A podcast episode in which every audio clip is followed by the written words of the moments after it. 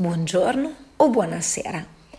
Eccoci di nuovo sul nostro treno che percorre la linea immaginaria del tempo. Questa volta il viaggio si sposta poco avanti nel tempo perché rimaniamo nel Medioevo per approfondire l'ultimo aspetto del teatro in quest'epoca. Parleremo infatti del cosiddetto dramma liturgico. Innanzitutto, dopo aver a lungo condannato la teatralità a 360 gradi, la Chiesa capisce che il bisogno di raccontare storie e di ascoltare storie è innato nell'uomo. Ha provato in tutti i modi ad eliminarlo, ehm, a, a escluderlo dalla vita pubblica, in realtà non c'è mai riuscita. Quindi comprende la grande potenzialità che può avere questo desiderio per raccontare la sua storia e al contempo attirare sempre più fedeli. Quindi la Chiesa si insinua con cerimonie ed eventi liturgici nella società dell'epoca per essere parte integrante della vita collettiva. L'intento è unificare e legare l'intera comunità rafforzandone l'identità e al tempo stesso averla sotto controllo. Arriviamo quindi a quella che possiamo considerare l'unica forma di teatro, per come lo intendiamo noi oggi, che ritroviamo attorno al X secolo, ed è quella dei drammi liturgici, che non sono vere e proprie messe in scena, ma racconti recitati di eventi legati alla religione. Inizialmente però i monaci erano sia gli attori che gli spettatori. Poco a poco questa pratica esce dai monasteri e arriva nelle chiese, dove i monaci sono sempre gli attori, ma i fedeli diventano il pubblico. Ben presto la Chiesa comprende l'impatto positivo che tutto questo ha sui suoi fedeli. Amplia quindi i temi trattati e gli spazi riservati, con lo scopo sempre di base di essere una rappresentazione educativa e divulgativa. Se ci fossimo trovati in quegli anni, quindi avremmo potuto assistere alla, rappresentazione di parte della vita di Gesù o di uno dei santi, rappresentato magari sul sagrato di una chiesa, con la facciata della chiesa stessa come scenografia e l'utilizzo sempre delle tre porte, vi ricordate? Ingresso e uscita degli attori, rigorosamente monaci. La rappresentazione sarebbe stata in latino, lingua non conosciuta e compresa da tutto il popolo, ma sarebbe bastato la spettacolarità dell'evento inscenato a far comprendere l'episodio.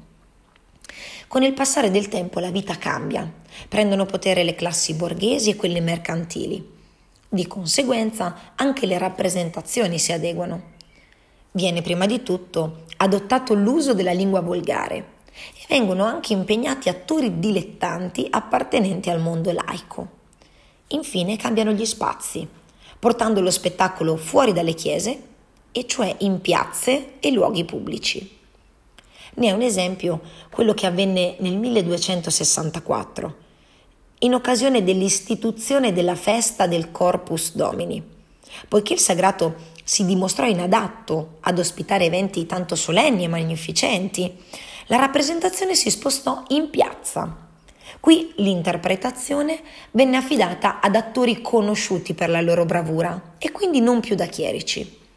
Le riproduzioni si arricchiscono anche di vari strumenti come botole, trabocchetti, gru, addirittura fumo. Tutto questo per simulare resurrezioni, cadute nell'inferno, voli di angeli, anche antri infernali. Tra il XV e il XVI secolo l'organizzazione degli eventi cittadini raggiunge l'apice della spettacolarità. La grandiosità degli allestimenti richiedeva addirittura la presenza di un sovrintendente ai lavori. Era una figura, possiamo definirla oggi, preregistica, che coordinava tutti gli eventi. Eventi che potevano anche avere una durata di più giorni. Mi sembra di tornare un po' alle feste in Grecia, da dove siamo partiti vengono scritti testi sempre più lunghi e articolati e ciò comportava di conseguenza la creazione di luoghi diversi per poter essere mm, visibili come ambientazioni diverse dove far procedere la narrazione. Ecco quindi che possiamo immaginarci tra le vie di una città a seguire una sorta di processione spostandoci da un luogo all'altro. come ad esempio succedeva nei racconti di Paradiso e Inferno. Oppure, se la scena era lunga, il pubblico si disponeva in cerchio su palchi o addirittura si arrampicava sui carri per permettere a tutti di vedere cosa stava succedendo. Di questo tipo di rappresentazioni ne è giunto fino a noi qualche aspetto, non credete? Pensate al carnevale. Comunque, nonostante la rottura con la drammaturgia classica, la messa in scena dei drammi medievali mostrò quando quanto il mondo medievale fosse ancora legato al mondo romano. I papi romani presero il posto degli imperatori romani, ma furono simili a loro in alcuni aspetti molto rilevanti. Esempi? L'uso della lingua latina, il controllo del territorio, la conflittualità dei diversi gruppi in lotta per la conquista del potere. Quindi accanto ai drammi biblici, nel Medioevo europeo, furono rappresentati i drammi sacri sulla vita dei santi che presero il posto degli dei greco-romani. I miracoli o il martirio di un santo, inglese o francese che fosse, divennero quindi popolari quanto i drammi biblici. L'aspetto più interessante di queste rappresentazioni consisteva nella natura locale e particolare del culto del santo. Nasce infatti mh, nei fedeli mh, la necessità di festeggiare il proprio santo patrono con delle rappresentazioni teatrali, delle orazioni, addirittura bancarelle e mercato. Lo sviluppo del culto dei santi e delle attività teatrali che vennero messe in scena per farli conoscere e amare contribuì a costruire l'identità di un gruppo. Nel Medioevo le, preces- le processioni ricoprirono un ruolo molto importante nella vita della città, come lo era stato per i cortei nei centri urbani dell'antichità, dove gli attori camminavano per le vie accompagnati da carri su cui venivano messi in scena momenti particolari della vita di Dioniso. In questa occasione vi parlerò anche di una rappresentazione diffusa soprattutto in quello che oggi viene definito il nord Europa, e cioè le cosiddette opere del mistero. Sono sostanzialmente delle sequenze di performance. Oggi ne è sopravvissuto un ciclo di addirittura 48 operette. Per tutto il XV e fino alla fine del XVI secolo, quindi circa 300 anni prima della costruzione dei teatri londinesi, questi cicli sono stati la forma di teatro più popolare e duratura in Gran Bretagna. Ehm, venivano rappresentati ogni anno nelle più grandi città del paese. Sono comunemente note come opere del mistero per due motivi. In primo luogo hanno rappresentato i misteri di Dio come tema principale, Volevano mostrare nel corso di un'intera giornata l'intera storia dell'universo, dalla creazione del cielo e della terra fino al giudizio.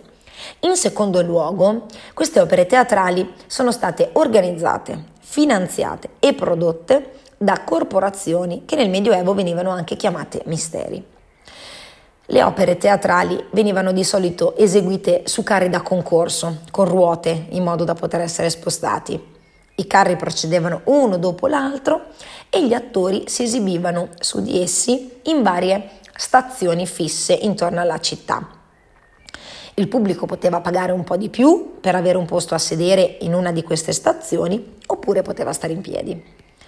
Non sappiamo con certezza chi abbia scritto queste opere teatrali, però ci sono prove reali che siano state eseguite e sappiamo inoltre che sono state scritte per la comunità e che sono state eseguite per le strade e negli spazi pubblici per la gente comune. Gli studenti, gli studiosi dei misteri medievali sono spesso sorpresi, anche scioccati dal loro umorismo. Per farvi capire, Noè è ritratto come un pazzo ubriacone e sua moglie come una bisbetica. La commedia della crocifissione di York, che riguarda Gesù inchiodato alla croce, vede i soldati litigare e far ridere il pubblico per la loro incompetenza. Questo può sembrare sacrilego per un mondo moderno, Ma non era così impensabile all'epoca, anzi era parte integrante della vita medievale e dell'atteggiamento dei cristiani medievali nei confronti della loro religione. La natura comica del personaggio di Noè in queste opere teatrali non ha infatti sminuito l'importanza e il significato complessivo del suo messaggio cristiano, ha solo divertito il pubblico nel cammino verso la salvezza. Le opere del mistero sembrano essere state tacitamente approvate dalla Chiesa, anche se le autorità religiose non sono state direttamente coinvolte nelle opere stesse. Solo con la riforma religiosa queste opere teatrali hanno subito una seria revisione, una maggior regolamentazione e infine, purtroppo, una graduale eliminazione. Con questo terzo episodio si conclude il nostro viaggio nel Medioevo. Ripartiremo quindi sul nostro treno immaginario per spostarci nuovamente avanti nel tempo. Grazie come sempre per avermi ascoltato e come scrisse Manzoni, se fossimo riusciti ad annoiarvi, credete, non si è fatta apposta. Ci vediamo alla prossima fermata.